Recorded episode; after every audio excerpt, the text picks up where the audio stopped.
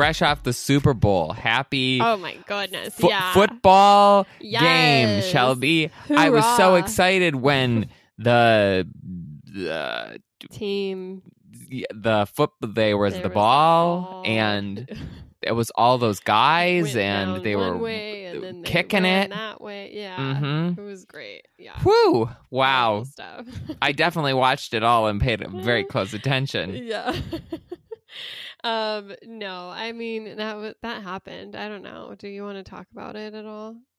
I actually, I do want to talk about it, but not the not the football part, but the, all the other stuff. Yeah, yeah, yeah. The the the cultural phenomenon that Yes. surrounds it. Yeah, so Yeah. much to cover. I mean, okay, well, so the main thing is the halftime show, correct? Which Yeah. is always, I feel like it's it's a thing. It's a cultural touchstone to deliver the Super Bowl halftime show, and some people do it better than others. And there's always discussion, like around the water cooler or the Zoom call now, the next day of like, was it good? Was it bad? The Weeknd performed this year with really no special guests. It was just him and a bunch of dancers. I don't know if that's because of COVID or because he doesn't really have songs with other people or what the situation was. I found it very sort of fine. It was not exciting. It was kind of Yeah. underwhelming. Well, I feel like that's every dude ever who does the Super Bowl. You know, the bar is like on the floor for men, is what I think. I think had the exact same thought yesterday. So I was like Yeah. texting a friend and we were watching we were watching a different movie and then after that we were like, "Oh, let's watch the Super Bowl halftime show." So we watched and we're texting each other. We were like, "This is just so like there's really nothing going on." And then we were Yeah. thinking about all of the good halftime shows and so we rewatched a bunch of those. So we watched Beyonce and Lady Gaga and Madonna and uh, Katy Perry and we were like, yeah, truly all the guys are terrible and all the girls are out here with doing like choreography and stunts and flying around on tripwires. Like Madonna is fully like 55 when she's performing and she's doing backflips. People are carting her around. She's doing somersaults. She's doing Yeah. costume changes. It's like, guys, what are you doing? I know. I mean, I'm sure part of it is hopefully that they were being conscious of COVID and like didn't want too many hands on deck, basically. But he just he has they have such low energy. Like they they just they just kind of phoned it in for me. I felt like where they were there was big production around them, but then they themselves were just kind of walking. You know, like literally that's all that happened. Yeah, yeah. Well, he went into the into that gold room or whatever and did the selfie cam, which got a lot of traction on Twitter. But aside from that, I don't think much happened really. yeah. The I don't know. All the people with the masks, which I got halfway through, I was like, oh, they're wearing the mask one because of the I Can't Feel My Face song, but also because of uh, like COVID. So that you can have all these performers running on. But also the Weeknd's vocals I felt like weren't good. For him not doing anything, Yeah. he sounded winded the entire time. And when you go watch like Lady Gaga or Beyonce who are fully dancing and sound so much better, and you're like, what is the weekend even doing with himself? Yeah. You know what is the best halftime show though, which is underrated, is the Aerosmith, uh, NSYNC, Britney Spears, Nelly, Mary J. Blige Oh, one, which is just true chaos. There's this weird opening bit with Ben Stiller and Adam Sandler that really makes no sense and doesn't connect to anything. It's it's a wonder to behold. I love it so much. Yeah, I've got to say, I really, the only reason I've ever watched the Super Bowl halftime show even is my husband. So I'm really late to the game on most of these. I, I only remember Beyonce's, Lady Gaga's, and J-Lo's. And that's good enough for me, you know? Adam Levine, take it or leave it. Justin Timberlake, get out of here with that. You know, like I just, You've I you've never care. gone through the rabbit hole of just like watching a ton of these because I Oh, no, find them such interesting time capsules. no, not. Not at all. I do not enjoy the Super Bowl. That's my hot take for the episode. Well, Yeah, the Any Super. Bowl is so the Super Bowl halftime show overrated. The commercials oh, don't even get me started on the culture around these commercials. It's like you have these two camps. One camp is like, oh my gosh, these used to be so good, but they haven't been in like what, 25 years? So why are you still talking about it, Janet? But then there's the other camp that's like, oh, I live for the Super Bowl commercials. They're so good. And it's like, no, they're just commercials. Like I really don't I do not understand it. I will Well, never get the hype. I mean, they do pull out all the stops for the commercials, so it they are sort of funnier ideas, or they're trying to be more interesting or do something more exciting than normal commercials because they cost so much money. And I feel like a lot of the time they have star power in them. Yeah, but So- you're still like selling me Totino's pizza or like Well, exactly. Wendy's, you know? It's, Yes. It's like, oh wow, TurboTax, how exciting. Like, oh my gosh, Drake's in a commercial. I just don't get it. I mean, look, uh, for me, it really starts and ends with a halftime show. and most of the years, it's not good, but every once in a while, you get a Beyonce, and it's just like a real yeah. tour de force Yeah. and puts everybody else to shame. Yeah, no, The fact that. Justin Timberlake has been able to do the halftime show three times uh, is is crazy. Oh yeah, They'll I know you hate Justin Timberlake. Later. Um, Oh, gosh. no, What, did you watch Palmer? yeah, no, I've avoided that. Um, but did you have a did you have a favorite commercial? I didn't watch any of the commercials. Oh, oh, well, I only watched the both saw- halftime show. We both saw and unfortunately appreciated uh, Amazon's Echo commercial featuring Michael B. Jordan. Oh yes, was that really a was that a. Super Bowl commercial? yeah, that's the other thing about. Okay, I'm on the Super Bowl. Well, because commercial they released soapbox. them all so They- yes, early. they do. They don't come They- out they at the yeah. It's all confusing. early. They're two minute long commercials that you can watch online, but then of course they're not airing the two minute commercial Yeah. during the show. So I really I do not understand it. I don't get the culture around this. I need like someone to write a book about it so I can appreciate it more. Also, I did not watch any of them this year, Mm. but I feel like in year the last couple of years they have been very sort of sappy. And I can only imagine to the extent of like we're getting through this together. it's been a tough year that Yeah. all of them had to I have think been it this year. Heineken that said or no, Budweiser that was like, for the first time in 37 years, we are not releasing a commercial at the Super Bowl, and instead we're putting Oh, money yes. towards COVID awareness. And it's like, okay, but you just released a commercial announcing you're not releasing a commercial. So congrats, you saved five million Well, dollars. But what are you doing with that? Like, really? I mean, you know, for us not liking Super Bowl commercials, I'd be happy if they just gave all that money to I know. to poor Where sick do people. sign up? Yeah. I'll also say this, which I feel like it might be a hot take. Mm. Amanda Gorman, the Yes. poet from the inauguration, Yes. loved her at the inauguration. Was great. Such a great poem. Like clearly I don't know if there was a competition or what happened or how you get that role as like poet inauguration speaker person, She but was a poet laureate. well like- earned. earned. Is that what that is? How, Yeah. well, how do you get that? How do you become a poet laureate? I mean, it's just like I, I don't think it's like you apply through high school or whatever, but it's a prestigious award that's given. It's like a Right, but like but but how do they like how do they find these people? how do you find Pulitzer? Like it's just a world you're not. I don't okay, whatever. Anyways, poet laureate, great, she, fantastic. So they announced that she would be doing a poem at the Super Bowl, like Yeah. pre Super Bowl, which they were like, "This is groundbreaking. The first time that we've ever had a poet at the Super Bowl." Which is like, yeah, no duh, because you think anybody who watches Super Bowl has ever read any poetry in their life outside of like seventh grade or Dr. Seuss? Like, no, but. So I was kind of excited to see what this was about. I watched the the clip of it Mhm. and to say it was a poem was generous.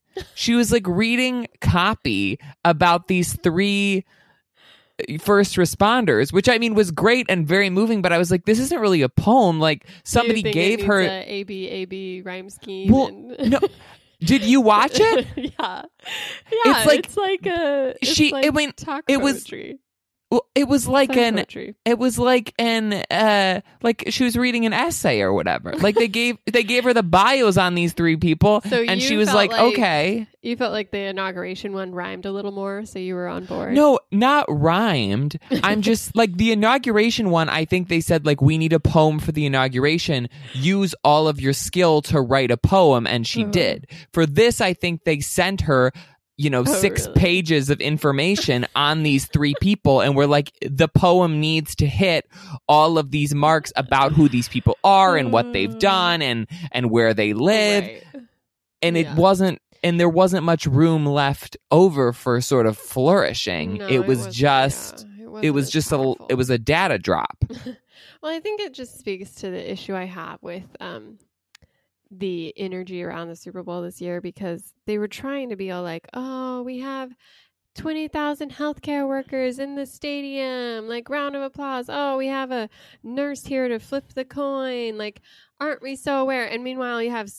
I don't remember the total number, 50 or 70,000 people in that stadium that were technically social distancing, and 20,000 of them were technically vaccinated. So it's like, you guys are still perpetuating a horrible culture that says like oh we're not taking this that seriously because we're still having a super spreader event basically in the state of Florida where bars are open and crowds are amassing and so like yeah, what and are you don't have to wear masks for? or anything. Yeah. So it was like that was just like it was such a weird thing. Like I had to my husband watched the game and so I was like participating and watching these commercials that were all like, "Oh, COVID. Oh, it's been a hard year." Like what? But then you guys are just like I don't know, capitalizing off of the nation and the world suffering without really acknowledging or or taking any sort of responsibility for it. And it just felt so like fake and forced. And that boiled down to the to the poem too because she gives a moving address to our frontline workers the healthcare workers. But then it's like oh yeah we just passed 460,000 dead Americans and no one is like stopping wanting these big events. They just want like more and more reason to get out and celebrate together. And it's just like whatever i can't i can't Also- participate in that right now anyone who has ever been to any kind of sporting event or concert or anything in one of those arenas, like you may be socially distanced in the seats, but in order to get to the seats, you're going through those little narrow hallways and around. There's so many people in the areas where the concessions are or getting out to the parking garage or whatever. You cannot tell me that everybody was responsibly socially distanced that well, entire and they did time. that thing where they they kept gaps in the rows but then they still stacked you in the same you know like so like was right or whatever. you. Yeah. uh-huh. So it's like that's not. you need to scatter these better, please. There's like videos of people celebrating, like holding hands, like you know, cheering and stuff. Like it's like, okay, sure, maybe you did the most you possibly could in that scenario, but maybe that scenario shouldn't have happened in the first place during a pandemic. yeah. I don't know. for the day. Mhm. Yeah, I feel you. I feel you. And also, I'm, I guess I'm not certain of this, and I did not watch, but isn't the stadium in Tampa like enclosed? Or maybe it opens and closes, but I feel like I've definitely it's o- I driven by it it, and it's closed. I think most stadiums these days have both options. Oh, okay. So it can, so they kept it open, but it was Yeah. okay. Okay, Yeah. sure, we'll go with that. Um, I have I have another story that I I need some information on. Okay. I've been hearing so much about Clubhouse. Have you have you gotten an invite, Matt, and you just haven't told me? No, I don't. I honestly have not put any effort into this. It's. I this is well, the final frontier. This is what we are destined for. We need an invite to Clubhouse so then we can then host conversations on Clubhouse. like I remember when TikTok started to become a thing, and I was an early adapter to TikTok. I will say I was Uh-huh, mhm. into TikTok like the September before COVID happened. So. You know, like Yeah, well yeah. before the vast masses showed up there Like, to bake Gen sourdough. Found it, but before yes millennials. yes Yeah. exactly exactly so when i saw people posting about clubhouse i was sort of like okay well should i get involved in this as well so that i can have cloud but then it was like wait it's a it's like a video call Well, here's what it is. Just a rundown. I, I had to do some research because I was sick of people asking me like about it and me being like, I don't know what it is. I'm old. how many people are asking you about it who are you in contact with everyone at like the super bowl friends, my sister. It just like it was coming up, and I honestly, this is embarrassing, but I was like, oh, Clubhouse. It must be like another hype house for TikTok, like you know, like one of these places where these young creators. okay i at least know enough that i know it's not that but anyways, Clubhouse is this exclusive invite only app that's a hybrid of like radio podcasts and like conference calls. So the idea is Yeah. you you're invited to join and then these p- people or whoever's part of it can host these chats where they'll have sort of a phone call conversation as if you're on a zoom meeting and someone's giving like a you know a talk about whatever or they're just chit chatting with someone and then people can listen in and even like ask questions through sort of text chain Like, tell me how that's not Facebook Live or Instagram Live. because it's exclusive and it's not video based. So it's like it's like a podcast, but make it live. You know? It's yeah. See, I this I looked it up and I was like, this sounds stupid. I would never use this. I don't know who else would use this Well, unless you a had a really big like. Pl- well, I think a lot of people sort of have it now because Yeah. they're because it's novel. But how Right. much? Are they going to be? But then at the same time, I think Twitch sounds ridiculous, and uh, there's millions of people on that watching other people play video Right, games, which like never have I ever wanted to do. well, this so it was sort of like I mean, it was a big deal. Like it, it came out in mid to late 2020, and by December it was valued at like 100 million, so it was doing great. But then it it hit mainstream media this week because Elon Musk um, was invited and hosted an audio chat with the Robinhood with Robinhood CEO about like all that stuff with GameStop, and so that pushed out like because they're technically limited to how many people can sit in these quote unquote rooms,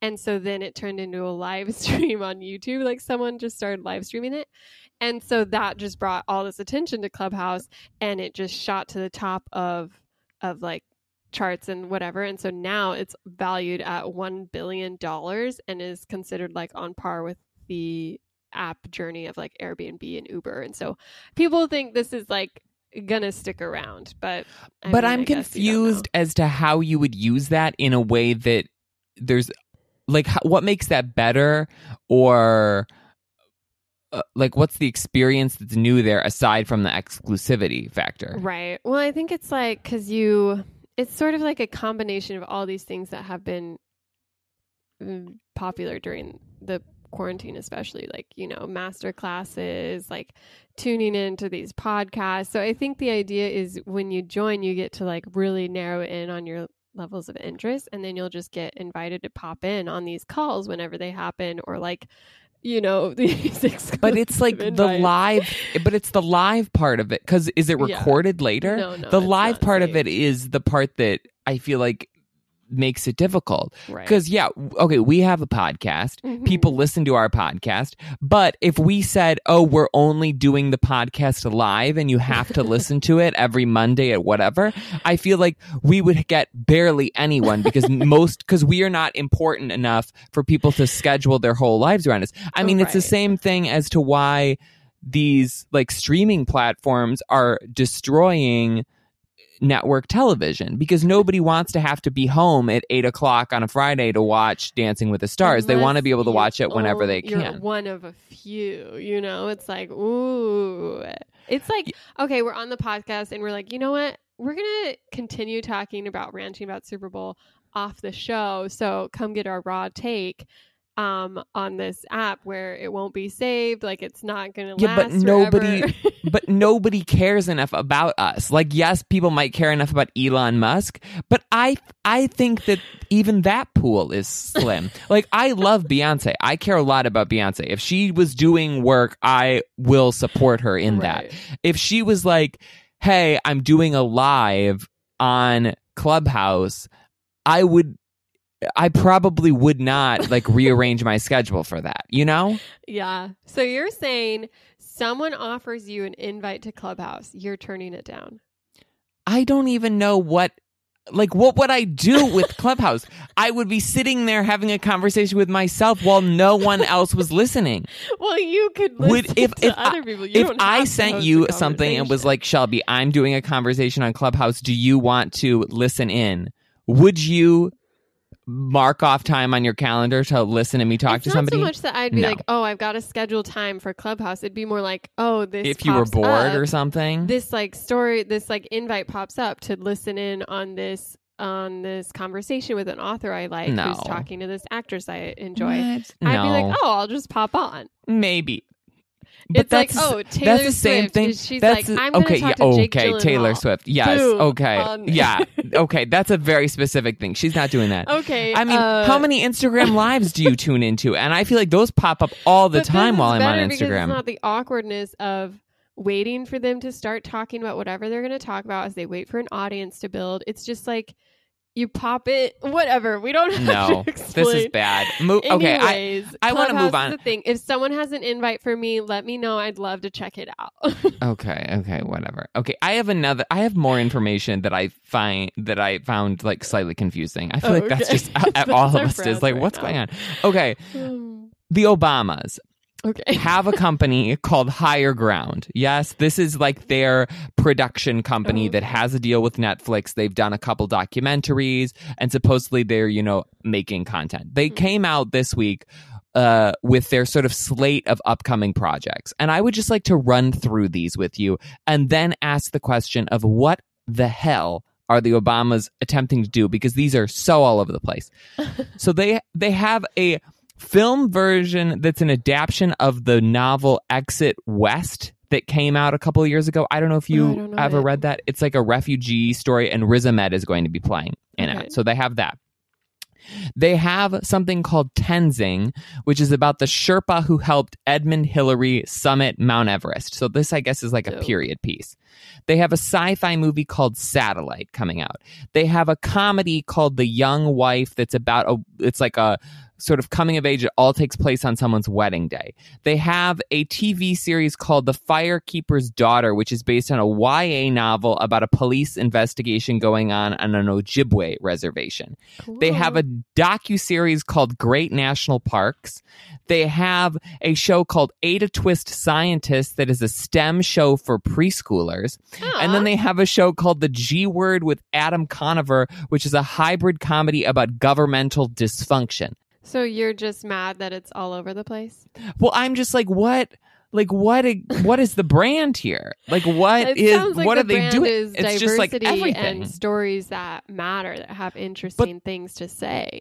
but there's like a preschool show and a do- and a ne- Preschoolers need to Netflix series and a too. sci-fi. it's just so random. It's called. I mean, um, I'm excited Reach, for you it, know? but it's it's I guess. it sounds like you know they've the Obamas like pop culture. They they always have their like you know Yes. listen to this, watch this, read Yeah. this, Mhm. and they've identified gaps that they want to fill with more diverse um, stories. So more power to them, reaching Okay. every genre, reaching every audience. You know, hopefully attracting new crowds with uh, each new project. Well, my question is like, are they? Is there some kind of focus here, or is it just that they're just trying a bunch of stuff and then they'll sort of see what works and then head in that direction more fully? Mm. You say because like to you it's like oh A24 does its thing. You you don't like do documentaries and children's stuff. You have your brand. Yeah, I mean, I feel like Mm. most production Right. companies or producers or directors or whatever have a specific. I mean, even if it's a little bit varied, it's it's more specific than this, which feels like every possible genre is represented. We have comedy, we have historical, we have But it current like literary. I I at least inferred that there's quite a bit of diversity. Like that yes, seems like yes, the through line yes, for me. that is true. Yeah, so maybe that's what they care about more than sticking I to mean, the genre. Yeah. It is all sort of like a um, uh, like promoting good things Yeah. or like telling stories that aren't Yeah. told. So I guess maybe if they're acting more as like a financier kind of Right. position where Yeah. it's like they're not really involved creatively probably with these projects Yeah, so maybe they're just just like giving money to people. Yeah. Mhm, Okay. mhm. Maybe that's it. I just I mean, I'm excited about all those you just said, and I I didn't hear about any of them before this, so thank you. Well, the the main thing is, is that you're only going to be watching Ada Twist Scientist Yeah, because yeah, that's what be- that's my future. that's mom life. Hope Mhm. you guys are ready for an episode about it. um, speaking of TV, I I wanted to get your take on like WandaVision. I feel like we should, you know, talk about where we are since this is an Oh. ongoing show. Have you I kept haven't- up on I, it? I know I haven't. Oh my gosh! I- in the in the sort of calendar that we have, I have an episode scheduled okay. for the finale. Oh, I And so I was like, okay, I have to catch up by then, but the episodes are so short, and I've been watching um other stuff what instead. so watching? Honestly, okay, Shelby, begging. Shelby, I need something. we, I, I, I don't want to get into this because this, you know, it, it has a lot of murky motives. But I've currently been obsessed with this with this British show oh no! on Netflix called W1A that the da- that the like Lord Grantham from Downton Abbey is in and it's a comedy about the people who work at the BBC and Oh I find it goodness. hysterical. I'm getting very into British wow, comedy yeah. television. And the episodes are only like 20 some minutes. So it's like my lunchtime slot, which would, would normally be the WandaVision slot, is Okay, going to this other show. But I'll get to WandaVision. I know, but WandaVision, part of the fun of it is puzzling out what's going to happen, not what happened. But it's fine. It's fine. You know what? If I had Clubhouse, this is where I'd go on and I'd talk about WandaVision to anyone who cared. But let's get into love it or hate it instead. you don't think that someone would want to come to my Clubhouse page and let me talk, listen to me talk about a I'm BBC sure show from find one or two 2015? people, and that'd be really, you know, It's a niche. It's a Yeah. niche space. Yes. Okay. Okay. Love it or hate it. What do you have? Okay, I'm excited to talk about this. Free Britney. Um, it, it's a whole Oh yeah, I wanted to watch this. Yeah, yes, so New I York Times though. released a documentary called Framing Britney Spears that sort of explores this Free Britney movement around her um, father's court ordered role as her conservator. Um, Yes. That's kind of left her with limitations about what she can do, both as a person and as uh, in her work. And so the Mhm. Free Britney movement was reading into all these Instagrams that she's posted over the last year and assuming that she is planting clues asking to be freed from this. And eventually it went into this court request where she do- she did want her father off the conservatorship, but she wanted someone else to take over. And so it all became very muddled, very confusing. And this documentary um, was released and kind of shed light on the both sides argument, but also looked at how Britney Spears got to where she is and the tabloid media around that and just the toxicity of the basically the misogyny around women pop stars like her and and just how we literally ate her up and just well not literally Oh my it's gosh. not Armie Hammer you know yes. So Armie But- Hammer dated Britney Spears. That's Yeah. actually not her real arm. Yeah. He ate her arm. yeah. But anyways, it's a really brief documentary. It's on Hulu, and it was really good. It was Wait, really how long is it? It's like an hour and a half, Oh, okay. maybe. Oh, Um, okay. But not like a full series or like. I just feel like documentaries these days. Not like so not long. like um the oh what was it the Michael Jack not Michael Jackson Michael Michael, Jordan. Jordan, Yeah, yeah. Uh, I love that one Yeah, this is like you sit down, you watch it, it's engrossing, it's great. You realize a lot of crazy things, which I mean, I grew up with Britney Spears. Like I always knew her music. Like that was one of my first Mhm. CDs I got, and NSYNC was a big part of my life too. But I didn't like realize until this moment that she was like 16 when Hit Me Baby One More Time came out. And I was like, Oh, yeah. What? Very young. And she was obviously immediately sexualized, but then she tried to own that. And then they were like, well, you're a slut. Like this, this horror, this horror virgin dynamic whole thing. And so this documentary really explores that. And um, I think they do a really good job of just showing how wild the tabloid culture was, especially back then, because it wasn't like these stars had Instagram or Twitter to show themselves to the world. It all was through these tabloids, these print tabloids, and Perez Hilton. And so the paparazzi was hugely infiltrative and just like disgusting. And they interview one of the paparazzi guys, and it's it is wild his like cognitive dissonance towards his role in her breakdown. And everything about it was just so mesmerizing to watch. But there was also a piece that covered the Justin Timberlake of it all. And oh I do not like Justin Timberlake. I Yes. hate his like good guy shtick. Maybe he is like a good guy, but you cannot change the fact that he he capitalized off of the misogyny that allowed him to paint Britney Spears as the cheater, heartbreaker, whore of it all, and that launched his solo career with Cry Me a River, and that like I was not in tune with like the news of this era, but it is wild to watch these interviews back and see how they were like, "Oh, Britney, how could you do this to him?" Someone, some like famous person I think it was like a wife of a mayor was like, if I had the chance, I would shoot Britney Spears for what she did to him. and they like read that to her on air and she just like breaks down crying, like clearly troubled by how society had turned on her. And it was just like, I don't want to, you know, obviously it's a good documentary and I think everyone should watch it. And it's really interesting to, to see how that that sort of relationship between media and celebrity has evolved, but maybe not as much as we think it has, and just um, our own complicity in how we eat up this uh, the trauma we put our own you know famous people through, like oh they asked mm-hmm. for it, mm-hmm. like oh they deserve it type thing, and um, and then of course on top of that you have sort of this argument of the conservatorship and and how she is very capable and it's a very weird thing for something that's usually for old people with dementia or struggling to manage their own affairs who get a court ordered convert conservator to help manage things whereas here it's like she is functioning they she does have a career she could do all these performances but who's controlling her and why? And so it was really good and i think everyone should uh should watch it. It was it, it scratched that millennial itch for me for sure it sounds very interesting. Mm-hmm. Uh yeah, I mean, love Britney Spears. Also was a fan of hers growing up and yeah, I would be interested to sort of rewatch back all of those things that like I'm sure that at the time I sort of knew but like wasn't paying attention to right. and also it was you know 2002 and how much time and perspective has changed since then. Yeah. Um I saw a truly horrifically bad movie over this weekend. Malcolm and Marie, did you watch this? no, I saw bits and pieces about it though. Oh my gosh. Like what a disaster nightmare. So this is the Netflix movie that came out this past weekend starring Zendaya and John David Washington. So, like, two actors that we like who are good.